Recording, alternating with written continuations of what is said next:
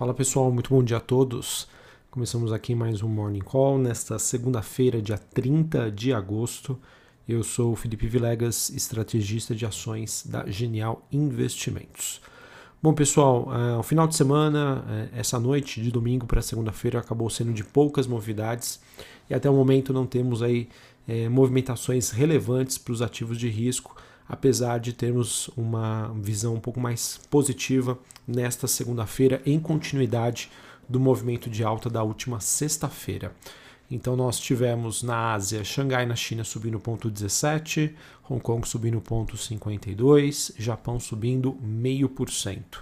É, neste momento na Europa nós temos Londres, é, Paris na França, Frankfurt na Alemanha com altas em torno de 0,20 a 0,3 e os futuros nos Estados Unidos altas em torno de 0,10 e 0,20.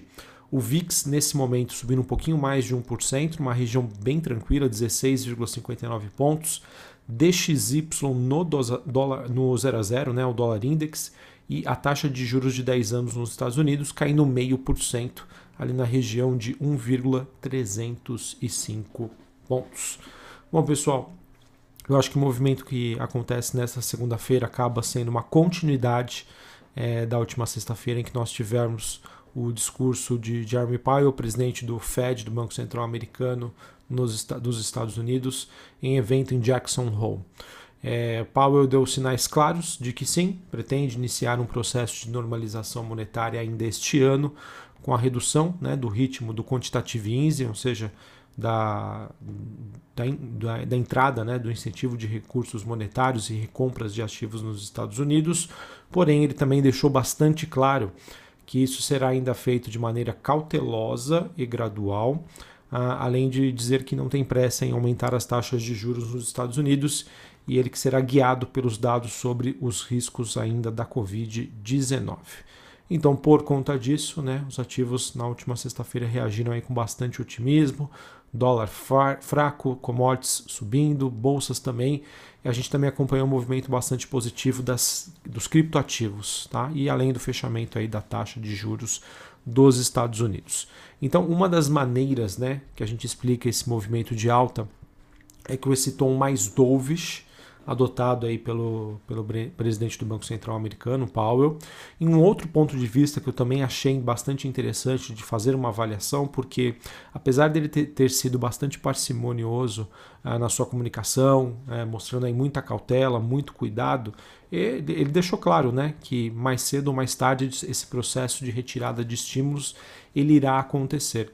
Então, uma outra interpretação que a gente tem para esse movimento positivo é que o mercado talvez acredite né, que os juros de longo prazo, os juros de equilíbrio de longo prazo, é, com esse processo de normalização é, sendo ele feito o quanto antes, acabe é, favorecendo esse movimento. Tá? Então, quanto antes o Fed normalizar a política monetária, menos espaço ele vai ter para fazer isso lá na frente. Tá? Ou seja, quanto mais, digamos, quanto mais rápido ele agir no processo de normalização da taxa de juros, menor será a intensidade nos próximos anos sobre uma elevação é, de juros mais forte que precisa ser feito se ele demorar muito para que esse processo inicie. Tá bom? Então, eu acredito, né, é, mudando até um pouquinho do cenário que nós tínhamos anteriormente, que neste ambiente, com uma comunicação sendo bem feita, dentro de um processo gradual, é, os investidores eles podem se sentir sim confortáveis em tomar riscos, mesmo diante aí desse processo de normalização monetária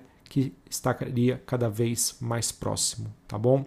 E claro, né, esse todo esse cenário ele seria testado na eventualidade de números muito mais altos de inflação, é, um cenário de, de mercado de trabalho né, mais intenso, com crescimento mais forte, Afinal, é, nós teremos já nesta, nesta sexta-feira, né, na próxima sexta-feira, a primeira sexta-feira do mês de setembro, em que a divulgação do payroll né, poderia mudar completamente esse cenário aí para o FED. Tá bom, pessoal? Então acho que esses são os dois principais pontos que eu queria passar para vocês. Hoje o mercado entende de que essa retirada de estímulos ela vai acontecer de maneira muito parcimoniosa, muito gradativa. E que o mercado também entende que esse processo, apesar de, de acontecer de maneira gradual, ele precisa acontecer o quanto antes. Tá? O quanto antes ele acontecer, menores seriam as necessidades de uma elevação muito maior, de uma magnitude muito maior lá na frente. Então é, é aquilo, né? Agindo hoje de maneira parcimoniosa é muito melhor do que você precisar fazer um cavalo de pau lá na frente, dizendo uma maneira aqui um pouco mais clara. Beleza? E claro, pessoal, continuamos monitorando inflação, mercado de trabalho e dados sobre a pandemia. Esses três fatores poderiam, de certa maneira, fazer com que o Fed acabasse revendo essa, esses planos que ele tem hoje para a sua atuação. Bom, é, em relação ao noticiário internacional, a gente ainda tem a China, né, em que o foco permanece no aperto regulatório de Pequim contra algumas indústrias privadas e a bola da vez acabou sendo aí as empresas de games online. É, mais um motivo aí de que o mercado já vem acompanhando, que pode gerar sim um estresse maior, mas por enquanto acabou não sendo o suficiente para diminuir o apetite de risco desta segunda-feira. Só para a gente encerrar aqui o cenário internacional falando um pouquinho sobre as commodities, a gente tem um dia negativo para o petróleo, petróleo WTI cai 0,5%, é, na Bolsa de Nova York. O Brent negociado em Londres bem próximo do 0 a 0, mas com dia negativo. E no caso que nós temos né, de últimas notícias, é que plataformas locais nos Estados Unidos poderiam ter escapado né, de danos é, significativos né, e o cartel de produtores da OPEP deverá endossar aí um aumento da oferta ainda esta semana. Tá? Acabando falando, a gente tem essa questão aí do, do furacão, né, que atinge aí a, a, costa dos Estados Unidos e essa sinalização aí de que a OPEP poderia aumentar a oferta ainda essa semana, então isso contribui para uma visão um pouquinho menos construtiva para o petróleo. Metais industriais negociados na Bolsa de Londres sobem mais de 1%, é, e na China, se eu não me engano, minério de ferro também fechou com uma leve alta.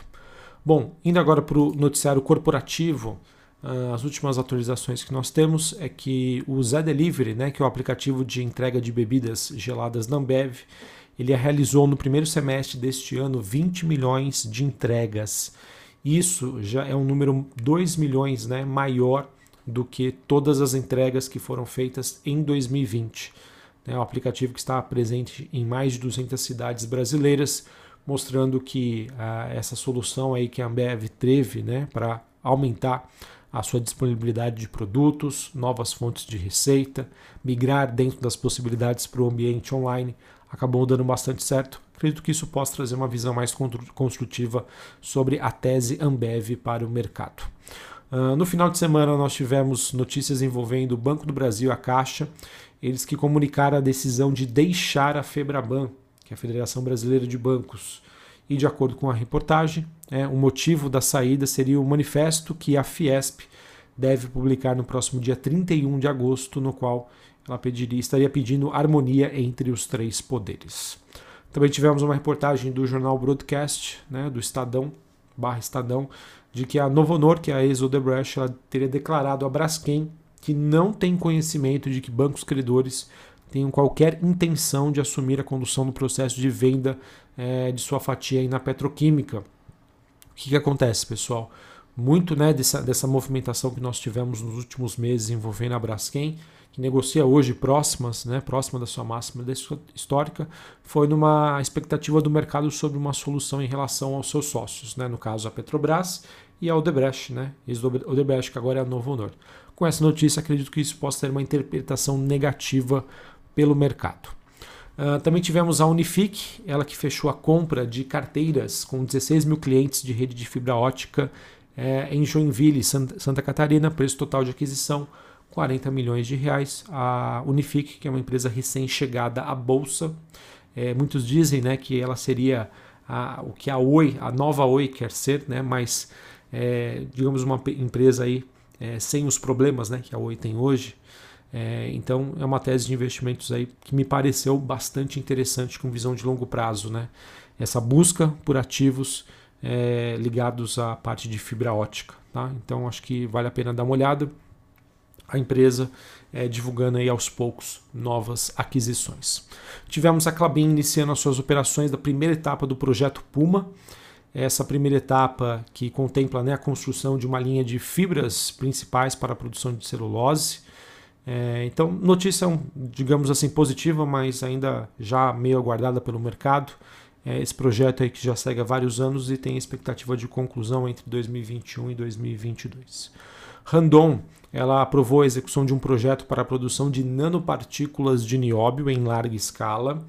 É, e isso, essa iniciativa prevê a criação de uma nova subsidiária com um aporte de cerca de 10 milhões de reais. Notícia positiva para Randon, impacto zero a curto prazo, a longo prazo, notícia construtiva.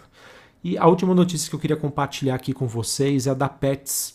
Na verdade, não dire diretamente relacionada à Pets, mas uma das suas principais concorrentes, que é a Cobase. É, uma matéria do broadcast trouxe que a Cobase vai deixar de ser, abre aspas, né, o shopping do seu bichinho de estimação, né, do seu animalzinho, para se tornar, abre aspas, né, essencial para a vida. E essa mudança na linha né, vem em linha com que a marca é, visou sempre ressaltar sobre o seu reposicionamento de mercado, né, de não ser uma empresa nichada, mas uma empresa aí que pode fornecer diversos tipos de produtos para os mais diversos públicos. Por que, que eu entendi, por que, que eu entendo que essa notícia poderia ser é, ter um impacto para a Pets? A Pets é uma empresa que está cada vez mais focando né, no mercado pet. Enquanto ela via né, a Cobase aí como uma principal concorrente, a Cobase que inclusive é, teve um aporte de cerca de 300 milhões de reais recentemente, com o objetivo de buscar essa expansão, inclusive até, quem sabe, cogitar um IPO. Ora, se a gente tem agora a Cobase né, aos poucos mudando o seu reposicionamento, por uma entrega mais ampla de produtos e clientes, ela deixaria de ter o foco no mercado pet, o que acaba então, digamos, entre aspas, né, eliminando um concorrente para pets, o que eu vejo que poderia ser positivo. Beleza? Então é isso, pessoal. Essas são as principais novidades, notícias desta segunda-feira. Estamos nos aproximando aí do final do mês e vamos ver aí como que os mercados tendem a se comportar nessa primeira semana. Um abraço a todos, uma ótima segunda-feira, uma ótima semana a todos e até mais. Valeu!